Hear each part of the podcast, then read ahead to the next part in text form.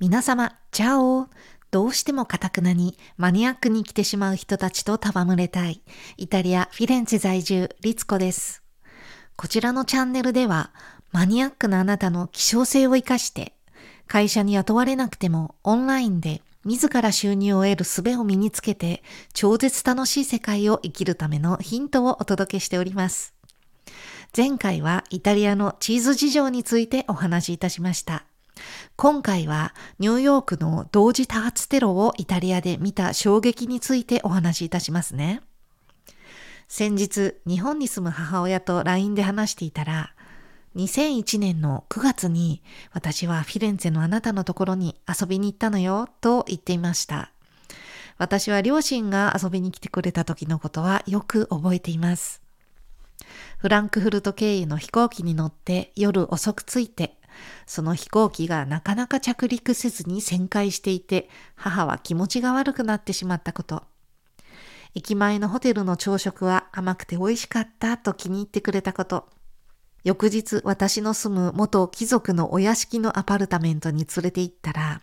すっごく感動した様子で、すごいこんな素敵なところに住んでいるの？とバチバチ写真を撮っていたこと。ベネツィアにみんなで旅行に行って、魚介類が美味しいと評判のお店で、イカスミのスパゲッティとシャコのグリルを食べたこと。父親がいろんな街の鐘の音を聞いて、録音をとっていたこと。どれもこれも良い思い出です。母親はニューヨークのテロの直後だったから予約していた飛行機がきちんと飛ぶか心配だったわと言っていました。そして私はあの衝撃的なテロの映像を思い出したのです。そう、私はあの同時多発テロのニュースを日本人3人でシェアしていたアパルタメントのキッチンのテレビでシェアメイトたちとまるで映画のワンシーンを見ているかのように眺めていたのです。起きてはいけないことが起きてしまった。見てはいけないものを見てしまったと思いました。そしてその後の日本のテレビの報道とイタリアでのテレビでの報道の仕方があまりにも違うことに私はそこはかとない違和感を覚え始めました。その時、ジャーナリズムを鵜呑みにしてはいけないんだということを改めて考えさせられました。それまでの私はニュースは正しい事実を伝えるものという認識でおりましたが、ものは言いようで、いかようにも印象づけられることに気がつきました。イタリアのテレビやチャンネルごとにニュースの報道の仕方が違っていました。チャンネルごとに右寄りの思想、左寄りの思想と異なる見方がある中、番組の中でコメンテーターが白熱する議論はやまず、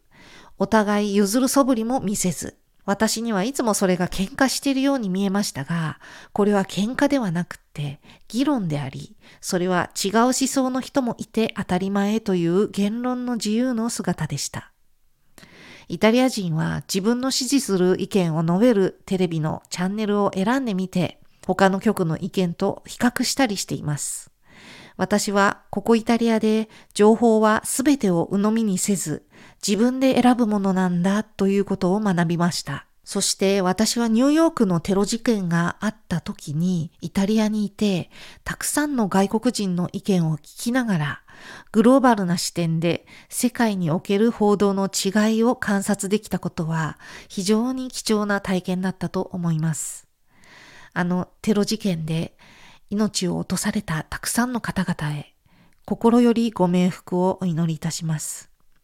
まるでゲームのように人を殺める事件は二度と起きませんよう心から願っております。この直後に私はシェアメイトが貸してくれた本を読み始めました。広瀬隆さんの赤い盾という本です。複雑な長編本にもかかわらず、驚きとともに一気に読み切ってしまいました。この本を読み終えた後の脱力感と、あのテロの映像を見た時の脱力感は驚くほど似ておりました。広瀬さんの本を読むと世界経済がどのように動いているのかが如実に浮き彫りにされます。この本を読むと日本の偏った報道はなぜ偏っているかも理解できるようになります。私はこのシェアメイトの本棚に感銘を受けることが多くって、今思い返せば私がここで同居を始めたのは、まるでこれらの本を貸してもらって読む時間を天から与えてもらったような不思議な巡り合いに感謝しています。この家にはもう一人のシェアメイトがいらしたのですが、何やら気になる彼女のお鍋がいつも窓際に置いてあったんですね。ある日私があのとんがり帽子のような円錐状のお鍋はどこのものですか？と尋ねると、ああ、あれはモロッコのタジン鍋。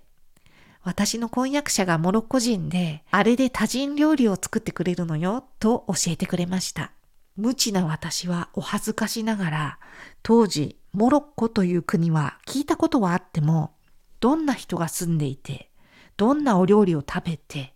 どんな生活を繰り広げている国民なのか、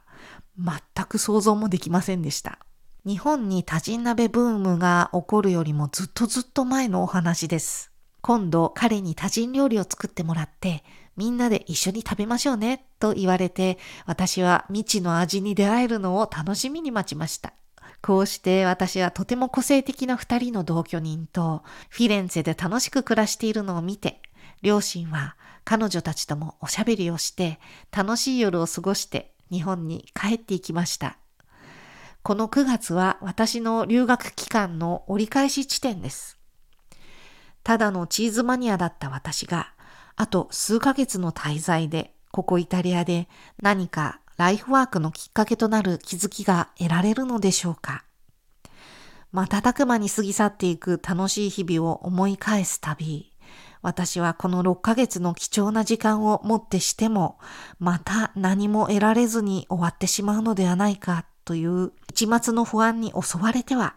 それを拭い去る日々を過ごしておりました。いつも私の配信を聞いてくださりありがとうございます。共感してくださった方は、ぜひフォロー、チャンネル登録、いいねボタンをどうぞよろしくお願いいたします。それでは皆様、次回またお会いしましょう。チャウチャオ。フィレンツェからリツコでした。